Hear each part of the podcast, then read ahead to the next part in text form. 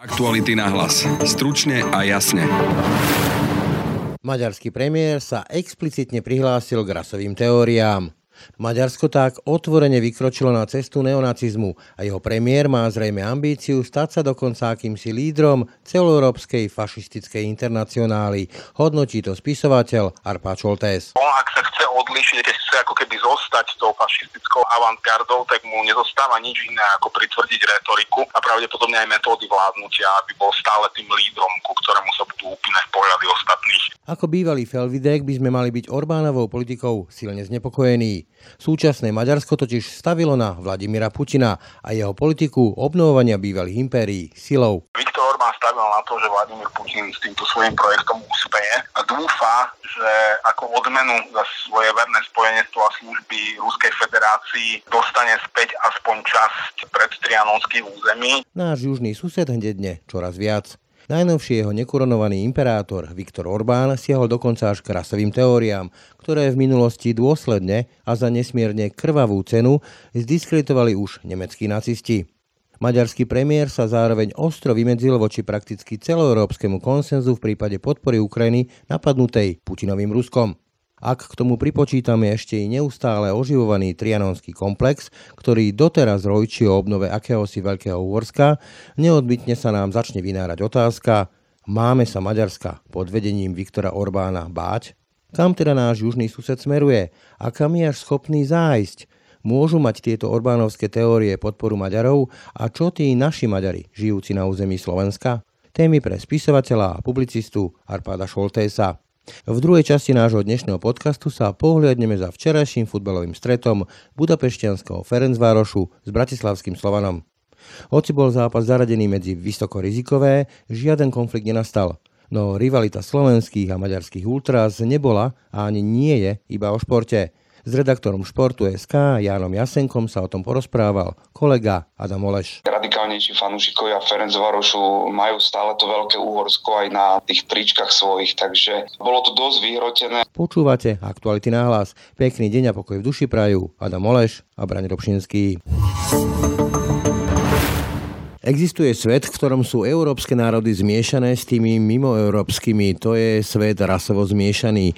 Ale potom existuje náš svet, v ktorom sa ľudia pochádzajúci z Európy miešajú medzi sebou. Sťahujú sa, pracujú a presídľujú. Napríklad v Panonskej kotline nie sme rasoví miešanci. Sme len zmesou národov žijúcich v našej európskej domovine. Sme ochotní sa navzájom miešať, ale nechceme sa stať národom rasových miešancov. To sú slova maďarského premiéra Viktora Orbána z jeho prejavu v rumunskom bajle Tusna snad po maďarsky tu snad for deux. Dodal by som, že my Maďari nie sme zmiešaná rasa a nechceme sa zmiešanou rasou stať. To tiež povedal Viktor Orbán a vyvolal to veľké odozvy. No a o tom, čo tým myslel a kam vlastne Viktor Orbán a jeho Maďarsko pod jeho vedením smeruje, budem hovoriť so spisovateľom, publicistom a komentátorom Arpadom Šoltesom. Vítaj Arpad. Ahoj, dobrý deň. Ty si to označil pomerne dosť jasne, že už sa vydal na cestu nacizmu do spoločnosti ako Rosenberg, ľudí ako Rosenberg, Himmler či Goebbels. Nie je to trošku prehnané už? Nie, myslím si, že fašizmus plus rasová čistota je nacizmus. Už pred týmto nie je veľmi kam uhnúť. V každom... To tak nevnímam ja, vnímajú to dokonca aj ľudia, ktorí boli ešte donedávno Viktorovi Orbánovi veľmi blízki a teraz ho opúšťajú, lebo prekročil tú hranicu, ktorá je ešte aj v neslušnej spoločnosti tolerovateľná. Toto je práve tá otázka, že prečo sa Viktor Orbán podľa teba uchýlil k takejto retorike, ktorá sa totálne skompromitovala v tých 40 eh, rokoch, teda v druhej svetovej vojne. Však všetci ešte máme pred očami tie obrázky z koncentrákov, Mengeleho a podobné mená. Dá sa to vysvetliť eh, povedzme tým, že mu škrípe ekonomika, forint padá, financie potrebné na plnenie slubov, ktoré narozdával občanom dochádzajú, tak e, pritvrdzuje? Ja by som nevylúčoval ani možnosť, že toto je autentický Viktor Orbán, ktorý toto teraz z pragmatických dôvodov nejakým spôsobom ukrýval. Neviem naozaj, pretože nevidím mu do hlavy, neviem sa mu dostať do hlavy, aj keby som vedel, asi by som nechcel, lebo by to mohol byť celkom nepríjemný zážitok dívať sa na svet z jeho hlavy. Jednou z možností je samozrejme to, že maďarská ekonomika je na tom veľmi zlé a rúči sa do obrovského maléru a týmto sa pokúša odviesť pozornosť. Ďalší faktor môže byť, ak je za tým naozaj nejaký kalkul, že on týmto ťahom každého, kto k nemu zostane lojálny, vlastne ako keby robí svojim spolupáchateľom a dôkladne ho izoluje od uh, akýchkoľvek zvyšných kontaktov s európskou civilizáciou, že bude stále viac uzatvárať krajinu a izolovať od okolitého sveta, ale na to si musíme počkať, to ukáže najbližší vývoj. Určite je to jeden zo spôsobov, ako dočasne odpútať pozornosť od ekonomických problémov, ale trvalým riešením to nie je, pretože Maďarom sa onedlho začne žiť veľmi ťažko.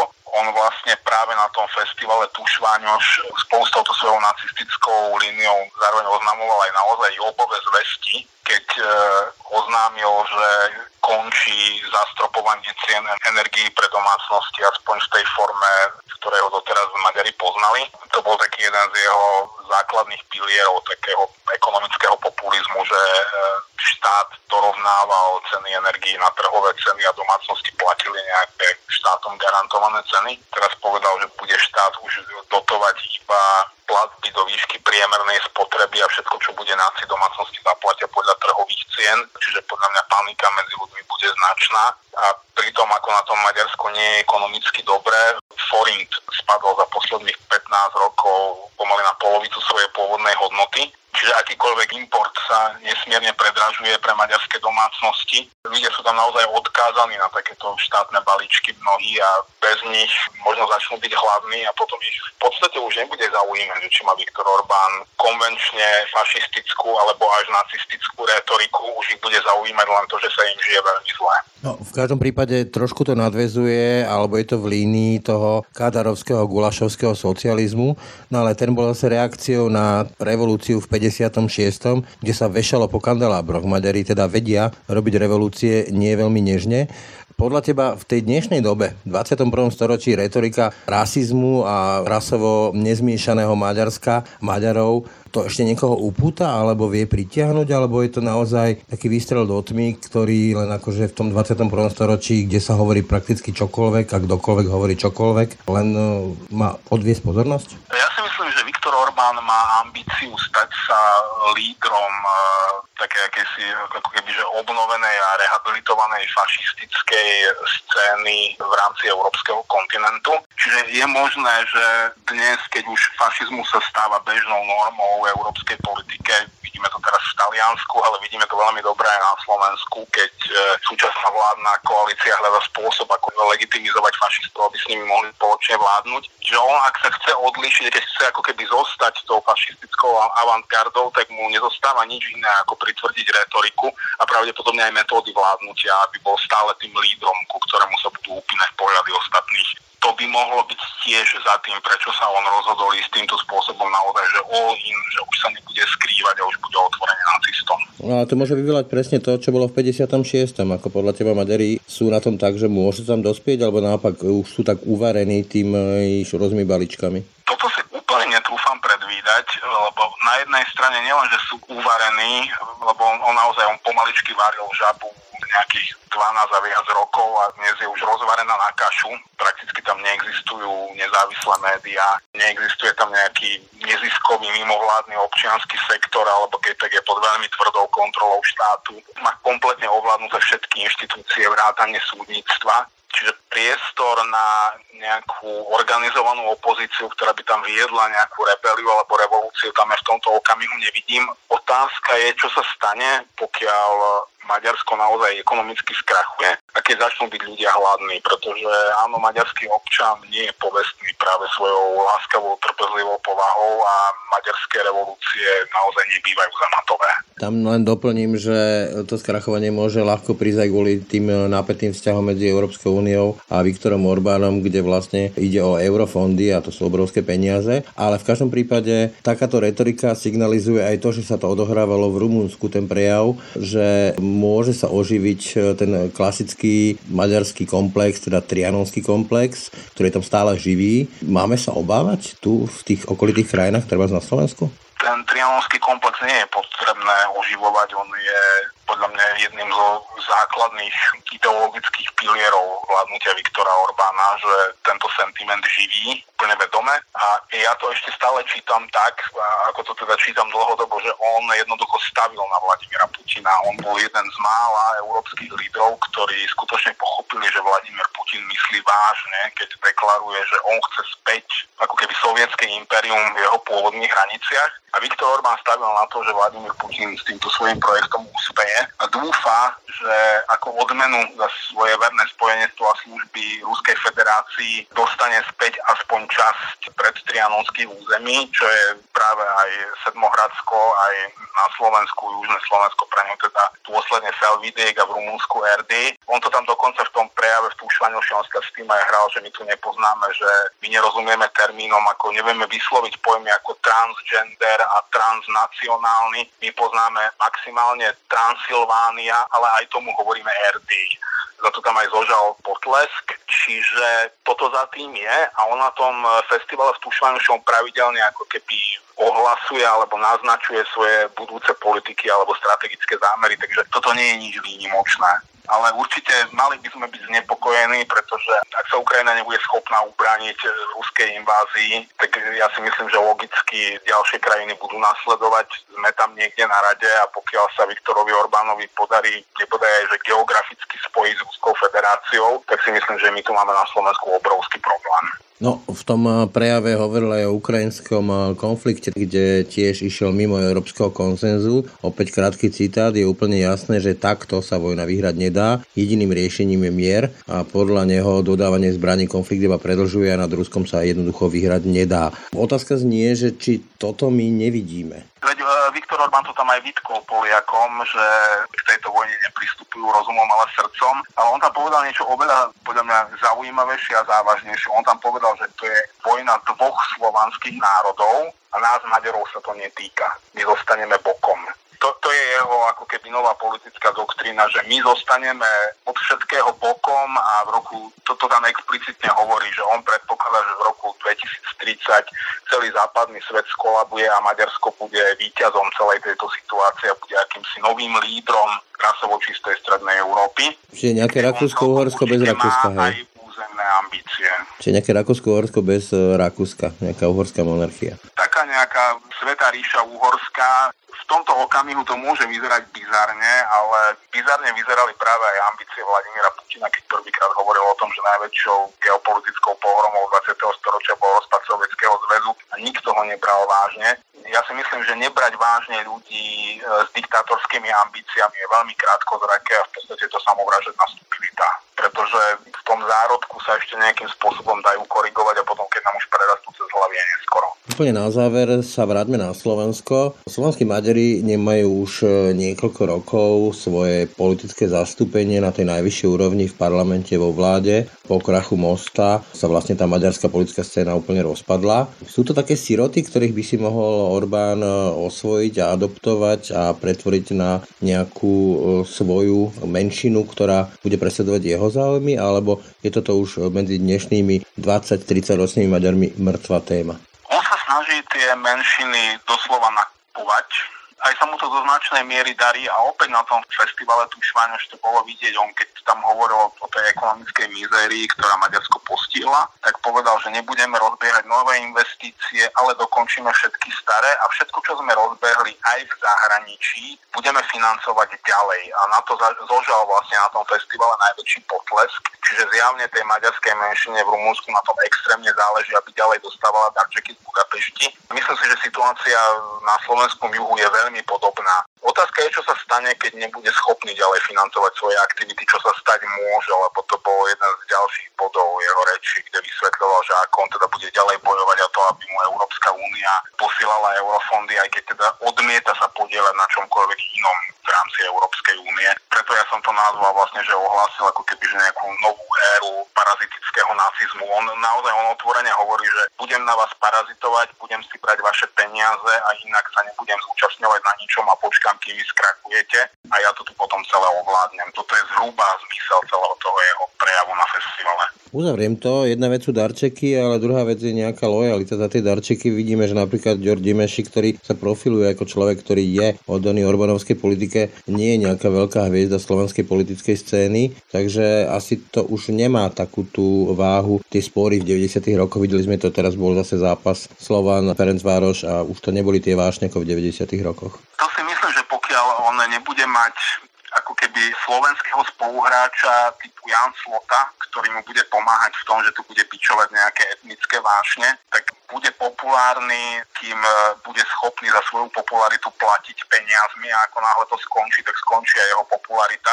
Napokon George Dimeš je naozaj veľmi simplexný, jednoduchý oportunista, ktorý sa pokúša nejakým spôsobom kapitalizovať svoju etnicitu. Doteraz to vlastne ani nerobil, sa jej to meno z Juraj na George zmenil vlastne až potom, čo sa dostal do parlamentu po voľbách a pochopil, že tu sa mu otvára nejaká šanca. Ja si myslím, že maďarská menšina nemá v parlamente žiadnu politickú reprezentáciu práve preto, lebo už samotná maďarská menšina toto nevníma ako kľúčový problém svojho života a čím bude ťažší život ľudí v Maďarsku, tým viac práve tá maďarská menšina, ktorá má veľmi dobrý kontakt s každodennou maďarskou realitou, bude chápať, že Orbánova cesta vlastne vedie do pekla a nebudú mať veľkú chuť sa pridať e, k materskej krajine na tejto ceste. Ďakujem Arpadovi Šoltesovi, publicistovi, spisovateľovi, komentátorovi. Ďakujem aj ja, ahoj a do počutia. Včera v Bratislave sa na vypredanom telnom poli odohral očakávaný zápas medzi slovenským a maďarským šampiónom. Slovan Bratislava včera prehral v sledovanom zápase s Ferencvárošom Budapešť 1-4. História spred 30 rokov sa neopakovala a ku konfliktom nedošlo. O zápase sa budem rozprávať s redaktorom športu Jánom Jasenkom. Ahoj. Ahoj. Prečo bol tento zápas ohlasovaný ako zápas roka pre Slovan?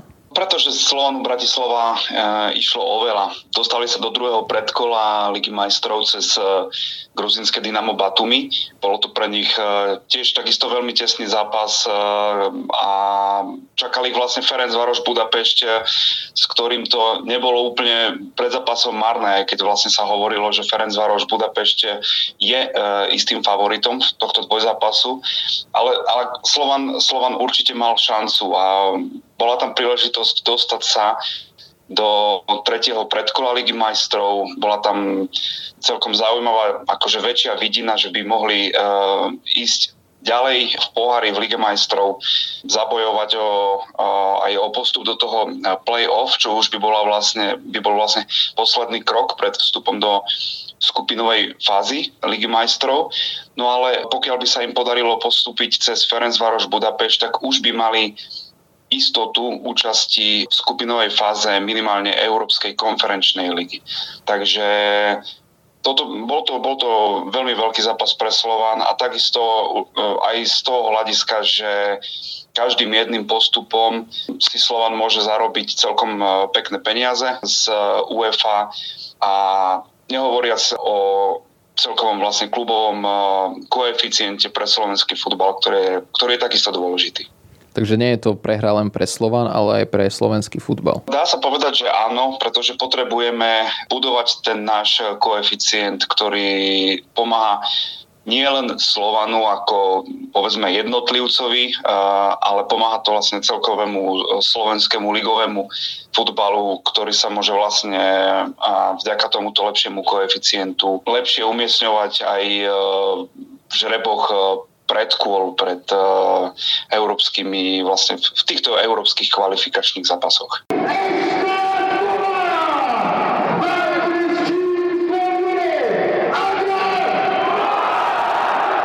Je momentálne rivalita s Maďarskom a maďarskými týmami väčšia ako tá proti Česku? Ťažko povedať. Samozrejme áno, akože Dá sa to zobrať z toho hľadiska, že s Českom sme mali spoločnú ligu, mali sme spoločnú históriu a bola to vždy veľká rivalita medzi našimi klubmi a českými klubmi. Je to, je to vždy niečo viac, ale, ale v tomto prípade, keď hovoríme o zápase Slovanu s Ferencvárošom, tak tam, tam to nebolo len o nejakej možno, že športovej rivalite a možno, že trošku národnostnej. Tuto mám pocit, aspoň z môjho hľadiska, e, táto národnostná otázka bola oveľa väčšia a vysala oveľa viac vo vzduchu. Takže myslím si, že po tejto stránke ten zápas s Ferenc Varošom, e, myslím si, že bol ešte, ešte vyhrotenejší kvôli tomu, že tam proste určite môžeme e, skrátka hovoriť o tom, že to bolo naozaj, naozaj rizikové. A nebol ten zápas plný emócií len na strane fanúšikov, keďže keď sa pozrieme na hráčov v týme,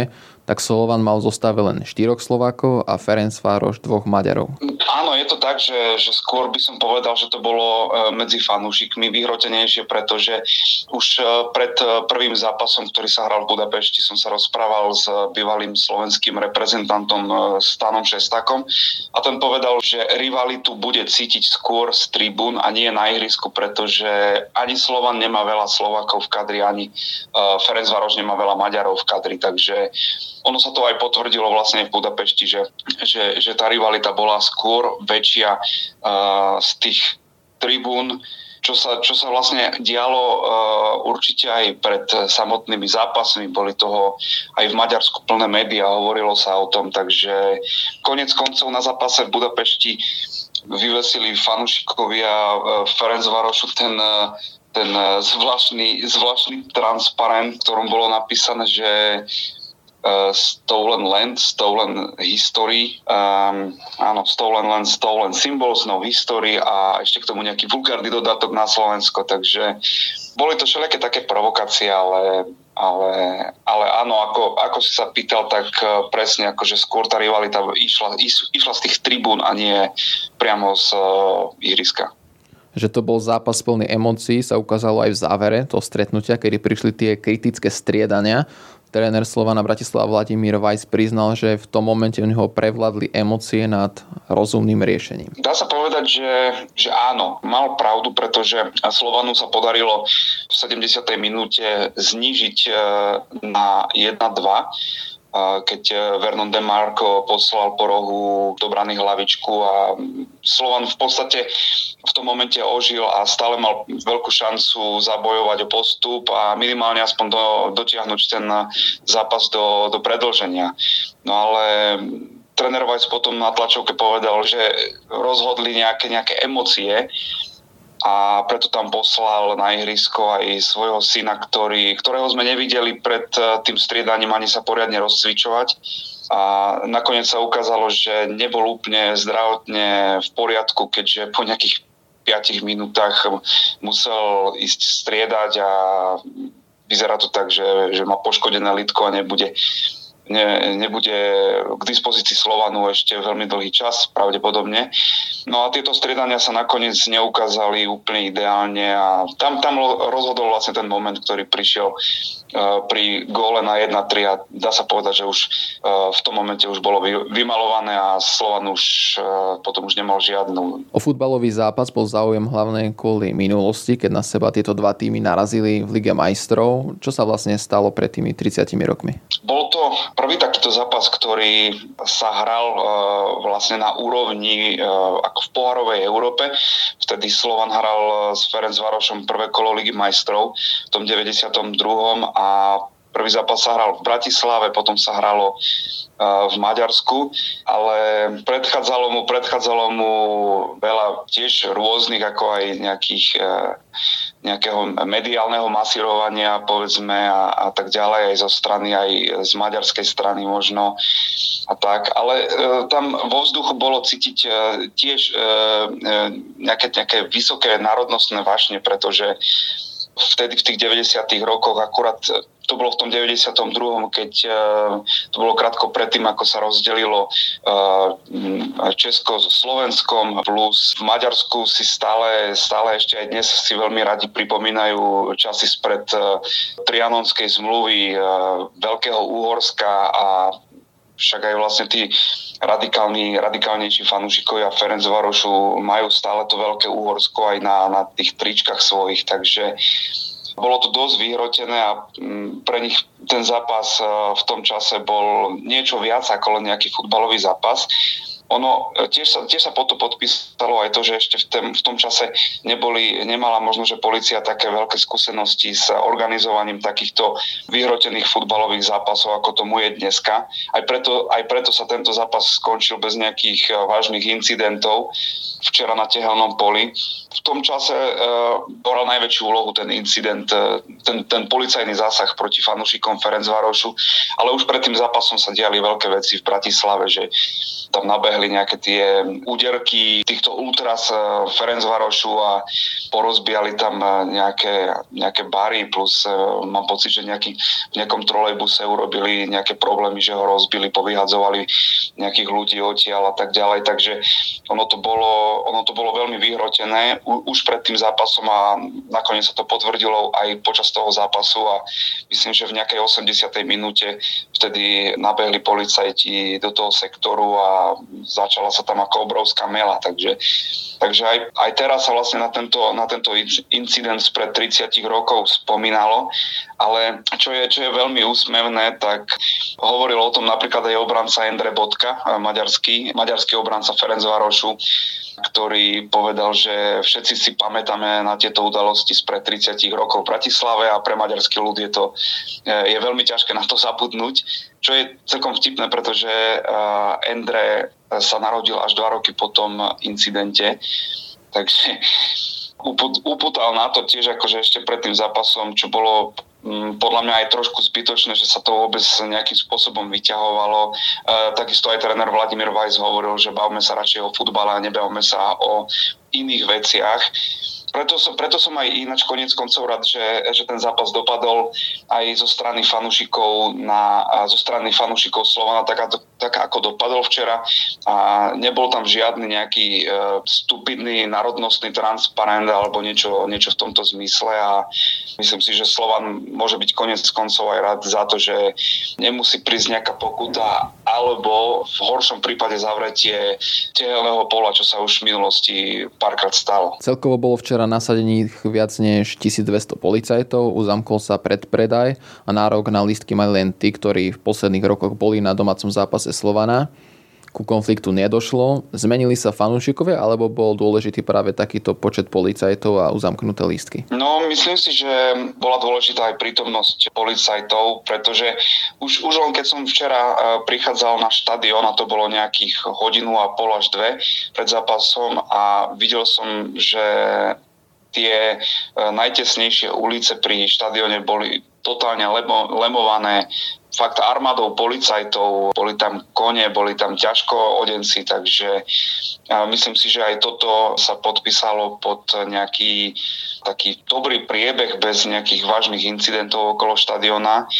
Ako, som, som rád, že to takto dopadlo a bolo tiež takisto dôležité aj zo strany, zo strany Slovana, že to urobili vlastne s tými listkami takýmto spôsobom, pretože Napríklad už eh, pred tromi rokmi v septembri 2019, keď eh, Slovensko hralo v Budapešti eh, z hodov okolností na Grupama Arene, čo je vlastne domáci štadión Ferencvaroš Budapešť, tak vtedy Slovensko hralo kvalifikáciu Euro 2020 a v sektore hosti, kde mali byť iba slovenskí fanúšikovia, boli vlastne fanúšikovia z južného Slovenska, ktorí myslím, že boli z Dunajskej stredy a oni majú uh, futbalovú družbu s Ferencvarošom Budapešť a nebolo to tam vtedy veľmi jednoduché v tom sektore.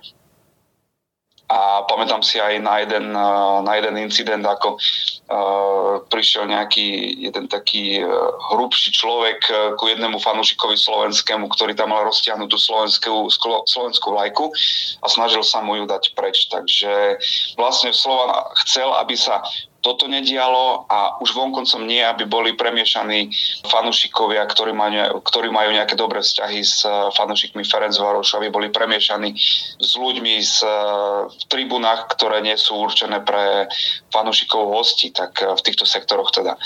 Takže toto, toto bol tiež veľmi dôležitý krok zo strany Slovana a takisto, ako som hovoril aj o tom o prítomnosti tých policajných zložiek, že ten priebeh bol teda dobrý. Ja ďakujem za rozhovor redaktorovi športu Janovi Jasenkovi. Mhm, ďakujem pekne. Tak to bolo z dnešných aktualít na hlas, naozaj všetko. Pekný deň a pokoj v duši prajú Adam Oleš a Braň Robšinský. Aktuality na hlas. Stručne a jasne.